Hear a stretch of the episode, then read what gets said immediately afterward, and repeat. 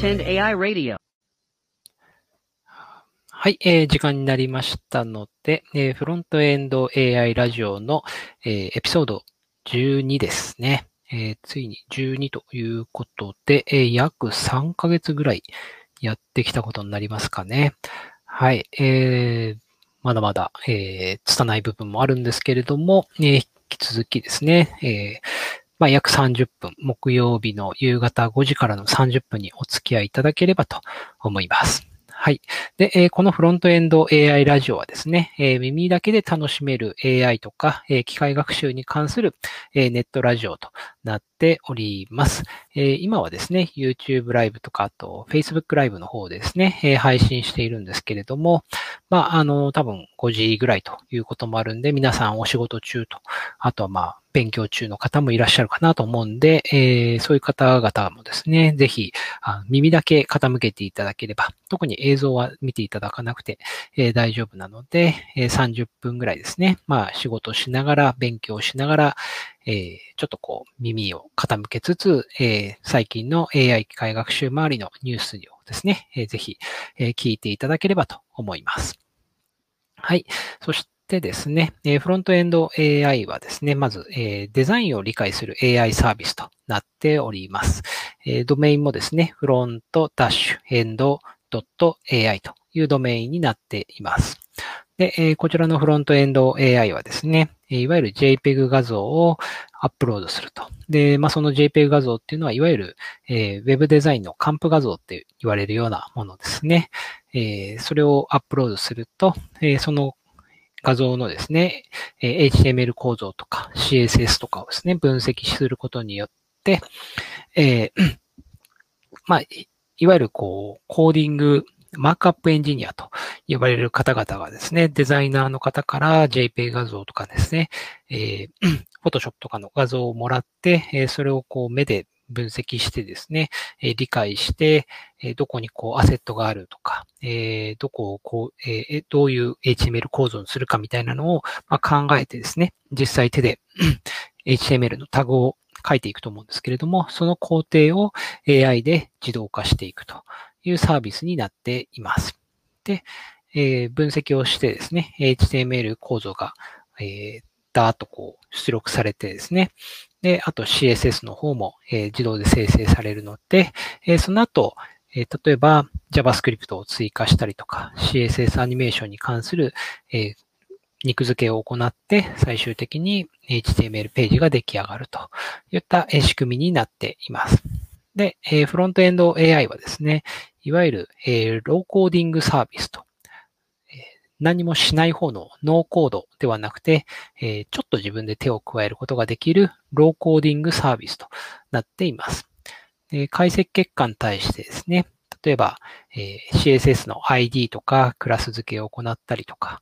ええタグ構造をですね、div からリストに変えたりみたいな操作ができるようになっています。なので、まあ、いわゆるノーコーディング、何もしない方ですね。ノーコーディングサービスとかっていうと、多分 JPEG 画像をアップロードするとですね、いきなり HTML と CSS が出力されて終わると思うんですけれども、えフロントエンド AI の場合は、え解析された構造に対してですね、クラスとか ID とかそういったものを、えーウェブ上で操作をして、で、最終的にそれが出来上がったら、エクスポートを実行して HTML、CSS ファイルがダウンロードできるといったサービスになっています。はい。で、えーフロントエンド AI はですね、えー、Twitter アカウントもやっております。えーフロントエンドアンダースコア AI というアカウントになっております。えーぜひフォローいただけると嬉しいです。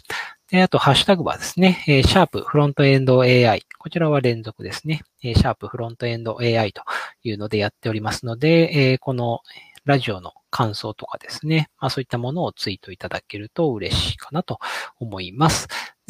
あとはまあ Facebook ライブとかですね、YouTube ライブで、え配信している通り、えそちらもアカウントがありますので、えぜひチャンネル登録とか登録とかですね、え動画の高評価とかをいただけると嬉しいです。はい。で、えー今日のお品書きなんですけれども、フロントエンド AI の12回目はですね、えーまず最初が DALI ですね。えー dall.a.e ですね。はい。えー、ダリに関して、えー、紹介したいなと思っております。で、えー、その後ですね、えー、最近の、えー、AI とか機械学習周りの、えー、ニュースをですね、いくつかピックアップして、えー、ご紹介していこうと思っておりますので、えー、約30分ですね、えー、お付き合いいただければと思います。はい。えー、それではですね、まず最初にダリの話ですね。多分まあ聞いたことある方もいらっしゃるんじゃないかなと思うんですけれども、えー、こちらはですね、えー、いわゆる OpenAI 社で、えっ、ー、と、GPT-3 を開発しているですね、えー、OpenAI なんですけれども、こちら社じゃないかな。はい、OpenAI なんですけれども、えー、まあいろんな AI モデルですね、開発されていて、えー、彼らがですね、2021年の1月に発表した、えー、AI モデルとなっています。えー、まあ、DALI というんですけれども、えー、名前としては DALL、えー、中黒の .e ですね。はい。となっています。で、何をするものかというと、えー、いわゆる自然文ですね。えー、自然な文章から、えー、それをそれに合わせたですね、画像を生み出すと。写真とか、うんと、まあ普通の画像であったり、あと 3D とかのものですかね。3D の画像とか、えー、そういったものを生み出す、えー、AI モデルとなっています。約120億のパラメータを持つ、え、GPT-3 となっているそうです。で多分ですね、皆さんが、え、見たことある有名なものとしてはですね、アボガドの形をした椅子とかですね、えっ、ー、と、バレリーナが履くチュチュですね。えー、そちらを履いた大根が犬の散歩をしている、えー、画像とかですかね。えー、その後、あ、そのあたりですね、え見たことがある方もいらっしゃるんじゃないかなと思いますね。で、意外とですね、よくできているという感じがしてですね、その、えー、肘掛け椅子、えー、を、肘掛け椅子とアボガドですかね。まあ、命令として、テキストとしては、armchair in the shape of the avocado となっているんで、まあ、アボガドの形をした、えー、肘掛け椅子みたいな感じで、えー、テキストを書くとですね、それに対して、まあ、いくつか、いくつもですね、パターンで、えーそういったこう、アボガドっぽい椅子がつく、生成されるんですけれども、非常になんかこう、アイデアに満ち満ちているというかですね、うん、まあ、例えばそういうこう家具のデザインをするような方とかが、これを参考にすると、なんかこう新しいインスピレーションが生まれるんじゃないかなという感じがしますね。で、あとは、えっ、ー、と、まあ、有名なところで、えー、店の看板ですね。えー、店の看板に OpenAI と書いてあるような、えー、写真というふうに指定をするとですね、まあ、結構いろんなフォントですね。えー、別に固定のフォントではなくて、いろんなパターンのフォントで、えー、その店の看板にあったような感じで OpenAI というのが書かれてえー、いる画像が作られたりしますね。このあたりもそのデザイナーの方とかで、えー、フォントに悩んでいる方とかがですね、えー、その店の雰囲気に合った感じの、えー、フォントで書きたいみたいな感じの、えー、要望があればですね、こういう、えー、ダリを使ってみるみたいなことはできるんじゃないかなというふうに思いますね。はい。で、まあ、いわゆる GPT-3 はですね、あの、有名なとこだと GitHub Copilot とかありますけれども、えー、いわゆるテキストから別なテキストに、えー、置き換えるという仕組みなんですけれども、この DALL-E はですね、テキストから画像を生成するという点が異なるかなと思いますと。で、えっ、ー、とですね、いろんな、えっ、ー、と、デモがですね、えー、ブログの方で紹介されているんですね。openai.com の、えー、スラッシュブログ、えー、スラッシュ dall-e ですね。はい、えー。そちらの方のブログ記事でですね、まあ、いろんなのが、えー、紹介されているんですけれども、例えば、えー、五角形、六角形かな？いや、ペンタゴンだから五角形ですね。あれ？ペンタゴン？ペン、タゴン。ペンタゴン。あ、えー、五角形ですよね。五角形の割にはなんか生成されてる画像が六角形が多いのがちょっと気になるんですけれども、えー、ペンタゴンタルグリーンクロックということで、えー、五角形の、えー、時計ですね。えー、それをこう作ってっていうふうに、えー、命令を出すと、いろんなパターンの五角形の時計ですね。これ本当雑貨のアイディアとかに使えるんじゃないかなと思うんですけれども、まあそういったものが作られると。で、他にもですね、えっ、ー、と、ハリネズミっぽいキューブとか、うんと、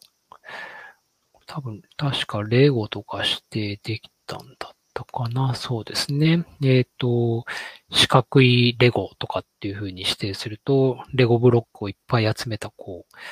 ブロックみたいなものが作られたりですとか、本当こうよくできてるんですよね。それっぽい写真になったりですとかね。えー、あとはですね、結構細かい命令も出せるので、えっ、と、赤ちゃんペンギンの絵文字で、えー、青い帽子、赤いグローブ、グリーンのシャツ、で、あと、えー、黄色いパンツを履いているっていうような指定をすると、まあ本当こう、イラスト的なものもあれば、なんかちょっとこう、3D のものもあったりとか、水彩っぽいものもあったりみたいな感じで、本当いろんなパターンのですね、ペンギンがつらつらつらつらってこう生成されるんですよね。でもしかしたらこの中からですね、えー、使えるデザインのロゴのアイディアとかが、えー、出るかもしれないですし、え、参考になる部分は多いのかなと思いますね。で、あとはですね、写真、写実的なところで言うと、まあその、え、シチュエーションが昼間なのかとか、えー、それが夕方なのかとか、えー、木がそばにあるのかとかですね。まあいろんなパターンに応じて影の出来具合とか、えー、その明るさとか異なってくると思うんですけれども、まあそのあたりもですね、自動でこう、えー、加味、それを加味した上で、え写真が生成されたりとかもしますね。で変わったところでいくと、えヒントを与えることができるんですね。で、まあ、その一部分、ここまでは正しいみたいな感じで与えて、で、それの映っていない部分に関して新しい、えー、いろんなパターンの画像を生成するみたいなこともできるようになっていますと。で、サンプルで上がっているのはですね、えっと、いわゆる、えー、ミラーですね、えー、鏡があって、そのミラ鏡の一部が、え、決まっていて、その他の部分に関して、え、キューブが、え、六角形がですね、映っているとか、えっ、と、ルービックキューブにすることもできますし、テニスボールが映っているみたいな感じで、えー、作ることもできてですね。で、これもいろんなところにこうボールがあったりとか、いろんな高さにボールがある中で、えー、それをこう鏡に映してですね、それが反射されている様子みたいなことも、えー、描けるようになってますね。中にはなんかこう、鏡の中に、えー、テニスボールがめり込んでるみたいな、そんな感じの、まあ、なかなかこう思いつかなそうなアイディアのものとかも作られているのが面白いですね。はい、で、他の面白いものとしてはですね、えー、カタツムリとハープをミックスした、えー、まあ、これは生き物というよりもどっちかっていうとなんか雑貨的な感じですかね。それか、えー、新しい新種の生物かみたいな感じのものが、えー、生成することもできますと。で、別にこれは、えー、カタツムリに限らないので、例えばペンギンと、えー、他の楽器で、えー、ギターと合わせるとかですね。えー、マンゴーと合わせるみたいなこともできますね。えー、ペンギンとマンゴーを組み合わせたような、えっ、ー、と、まあ、マンゴーを切ってですね、えー、ペンギンの形にするみたいなものもあったりとか、えっ、と、まあなんでしょうね。え、マンゴーに、こう、くちばしとかをつけ、目とかですね、くちばしをつけて、えペンギンに見せるみたいな、そんな感じの、えアイディアとかもあったりしますね。はい。他、面白いものとしては、あ食べ物とかもありますね。えー、中国料理っぽいものとか、あと、日本料理っぽいものみたいな、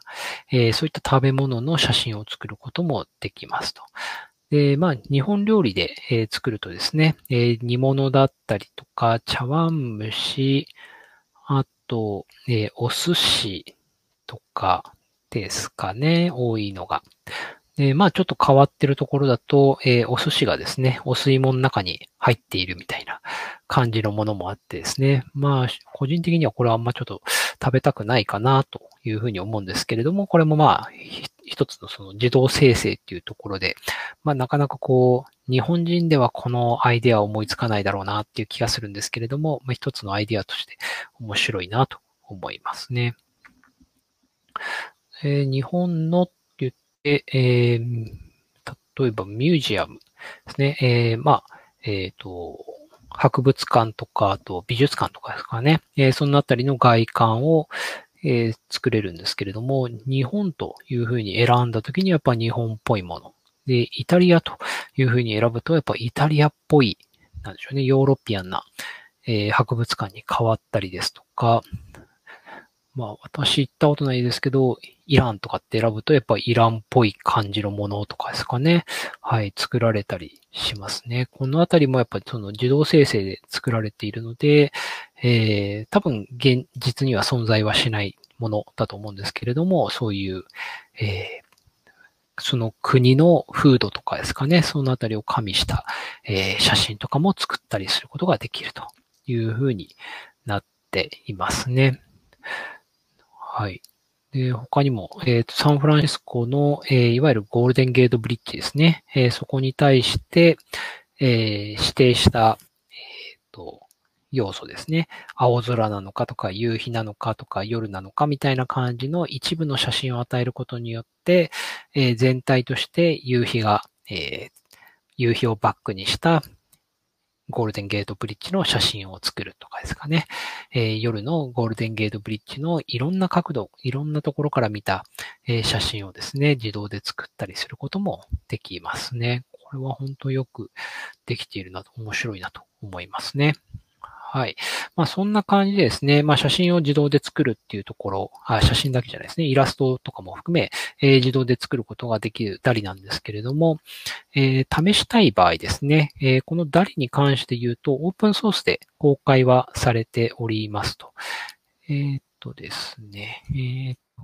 多分 DALI のページの中で、ソースとかで調べると、あれ？ないな。うんポジトリもないな。えっとですね。えー、ポジトリは github.com の、えー、OpenAI の、えー、DALL-E と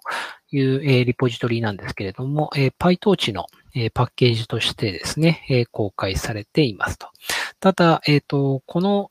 えー、公開されているパッケージっていうのはですね、えその画像を生成する部分に関しては、え実装されていません。で、えその部分をですね、実装してくれた人がいてですね、えー、これは、ちょっと読み方が難しいんですけれども、えー、 Lucid Rains ですかね。えー、LUCID RAINS Lucid Rains っていう、えー、ユーザー名ですね。で、えー、その方の、えー、ダリダッシュパイトーチという、えー、リポジトリがあるんですけれども、えー、こちらの方でですね、えー、試すことが、えー、できるようですと。で、えー、Google の、えー、コラボですね、えー、そちら向けの、えー、リンクもあったりするので、えー、それを使うとですね、えー、写真を実際に取り込んで、え、命令に、テキストに合わせたですね、え、ものが作れるようですね。はい。えっ、ー、と、今ちょっと軽くえリポジトリを眺めているんですけれども、えー、最終的にですね、多分コマンドかなんかでテキストを渡すとですね、えー、それに合わせた、えー、画像が作られるようになってたはずですね。はい。なので、えー、ぜひですね、そのダリの凄さというところを試したい方はですね、えー、こちらのリポジトリですね。えっ、ー、と、検索としては、多分ダリ、えー、PyTorch とかで調べると出るんじゃないかなと思いますので、えー、そちらを使って、えー、操作を体験してみてはいかがでしょうか。はい。では、えー、続いての話題でですね、えっ、と、最近の、えー、AI 機械学習周りのニュースというのをピックアップしてお届けしたいなと思います。感染ですね。やっぱり、えー、ホットな、えー、テクノロジーということもあるので、ニュースは非常に多いんですよね。なので、えー、サクサクっといきたいんですけれども、まず一つ目がですね、えー、Google AI ブログからですね、えー、サウンドストリームというですね、えー、ニューラル、え、ネットワークベースのオーディオコーデックが、えー、紹介されていましたと。で、えー、こちらはですね、えっ、と、まあ、サイズを極力小さくしてですね、えー、元の音声を壊さないようにするといった感じのものになっているようです。で、えー、3kbps とかなんで、多分かなり音質的には悪いと思うんですよね。えっ、ー、と、例えば MP3 だと 128KB とかも普通ですし、最近だと、えっ、ー、と、129とか320とかですかね。320はかなり音質がいいのかな？そうですね。多分、音質は十分いい方ですね。で、320キロ、えー、BPS とかっていうのが、まあその MP3 のいい方だとしたら、サウンドストリームで作っているのが、えー、3キロ BPS ということなんで、まあ約100分の1とかくらいってことですかね。そのあたりで、どこまで聞けるものができるのかという感じで作られていますと。で、喋っているものとか、あと、音、えー、ミュージックですね、音楽であったりとかっていうのを、えー、やっていてですね、えー、他の、えー、対する、えー、コーデックとしては、ライラ、多分ライラと読むと思うんですけれども、ライラ、えー、オーパス、EVS といったものが、えー、リストに上がっていますと。で、オーパスとか、え EVS に関しては、え、6kbps とかっていう、まあ、倍ぐらいの品質ですね。え、そのあたりと比べて、え、サウンドストリームが、え、どれぐらいのものなのかっていうのが、え、対、実際ブログ記事上でですね、再、え、再生することができるようになっています。で、あとは、え、オリジナルのノイズが入ったオーディオに対して、え、ノイズを取り去った後のサウンドストリームの音声があるんですけれども、まあ正直ですね、ちょっと聞いてみた感じ、ノイズに関しては一部取れていて、えっ、ー、と、あ、そうですね。えっ、ー、と、最初の5秒はノイズは取り去っていなくて、えー、中間の5秒は取り去っていて、え、その後、また5秒間はノイズを取り去ってないみたいに書いてあるんで、まあ、あの、体験してもらうとですね、まあ、そうですね、割と取れているのかなという気はしますね。で、ただまあ、いかんせんですね、このニューラルネットワークで、作るということはですね、その、えっ、ー、と、コーデックに関してはブラックボックスの部分が、えー、多いということになるんで、その品質については実際試してみないとわからないという部分が大きくなっちゃうのかなという気がいたします。はい。でも、まあ、え、サウンドストリームですね。えー、ぜひ、え、ブログ記事でも試すことできるんで、試してみてください。はい。続いてはですね、え、WebAssembly を用いて、えー、BART モデルをフロントエンドで動かすという記事がですね、Optim Tech ブログさんの方に、え、アップされていましたと。でいわゆる BART というとですね、あの、Google 翻訳で、え、有名な、え自然言語処理モデルになるかなと思うんですけれども、えこちらをですね、WebAssembly で、えまあ、パッケージングして、えっ、と、ウェブブラウザー上でですね、動くように、動けるようにしたというのが、えー、記事化されていますと。で、実際のちょっとモデルのサイズとかは、えー、わからないんですけれども、それでもですね、最終的には、えー、なんかこう文字が、えー、マスクされていて、それは、え、日本の首都ですというふうに、えっ、ー、と、聞くとですね。で、結果としてはその隠された文字のところが東京になると。なので、えー、何、ほにゃららは日本の首都ですというのに対して、ほにゃららは東京ですよねっていう感じの、えー、答えが得られるようになっていますと。まあ、その、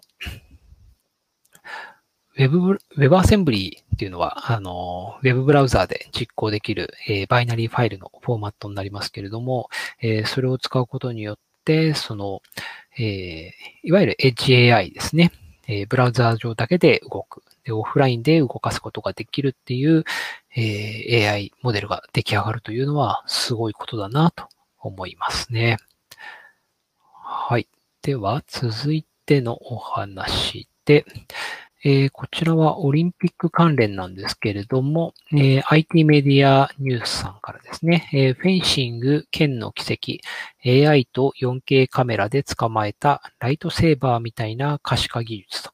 え約5年間の開発秘話というのが、え記事になっています。で、まあ、あの、ライトセーバーって言うと、いわゆるスターウォーズみたいな感じですよね。で、えっ、と、フェンシングってすごくこう、動きが速くてですね、剣もすごく細いので、まあ、パッと見、えー、まあ、素人にはちょっとわかりづらいスポーツなのかなという気がするんですけれども、まあ、それをですね、えー、可視化することによって、えー、より楽しめるものにしたと。で、これがマーカーレスでやられているというのがまた面白いところですよね。はい。で、確か、まあ、このゲームの判定で、あ、ゲームというか、えっ、ー、と、競技の判定ですね。えー、それについては、あの、ジャケット着ているジャケットと、あと剣先についているセンサーが接触したことによって、えー、判定していると思うんですけれども、えー、可視化するという部分に関しては、えー、この、え何台だ、何台だったかな？確か 4K カメラを24台ですね。えー、24台の 4K カメラと、あと AI を用いた、えっ、ー、と、画像解析技術によって実現しているというふうに書いてありますね。まあ、この剣先が触れるたびにそれがこう光の筋となってですね、描かれることによって、まあ本当こうライトセーバー的に、えー、楽しむことができるといった、えっ、ー、と可視化技術ですね。えー、そちらで、え AI が使われているということです。はい。えー、それではですね、あまあ、えっと、最後、一件だけ軽くですね。えっ、ー、と、こちらはギガジンさんからのニュースで、えー、Android 12のベータ版に顔でスマホを操作する新機能が実装されたというのが書かれています。で、こちらはですね、えっ、ー、と、誰でも使えるという感じまあ、誰でも使えるんですけれども、いわゆる、えー、アクセシビリティの、えー、障害者補助ツールとしの一つとしてですね、えー、用意されているようです。えー、カメラスイッチと呼ばれる機能で、えー、顔だけで端末を操作できると。例えば、えー、口を開けることで、えー、通知パネルを開いたり、眉毛を上げるとホーム画面を表示したりするといったことができるようになるようですと。で、まあ、これもた、あの、Google のえー、先日お伝えした Pixel 6ですね。えー、そちらが、えっ、ー、と、AI 系の、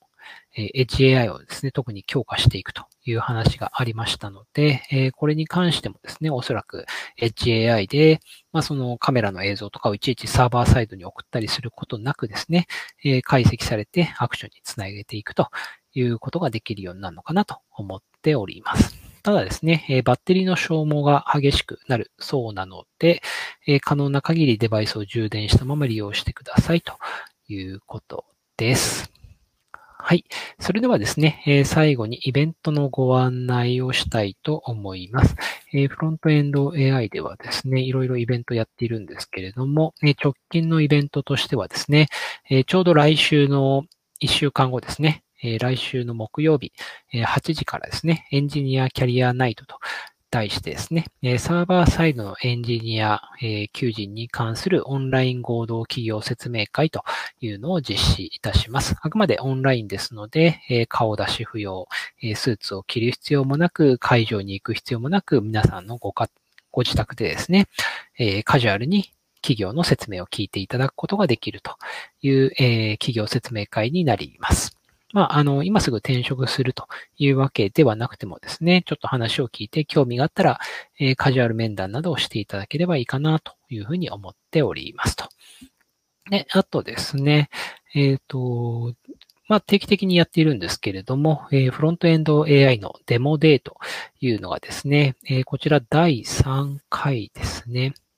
え、第3回を、え、9月の10、9月の10日ですね。9月の10日に、え実施いたします。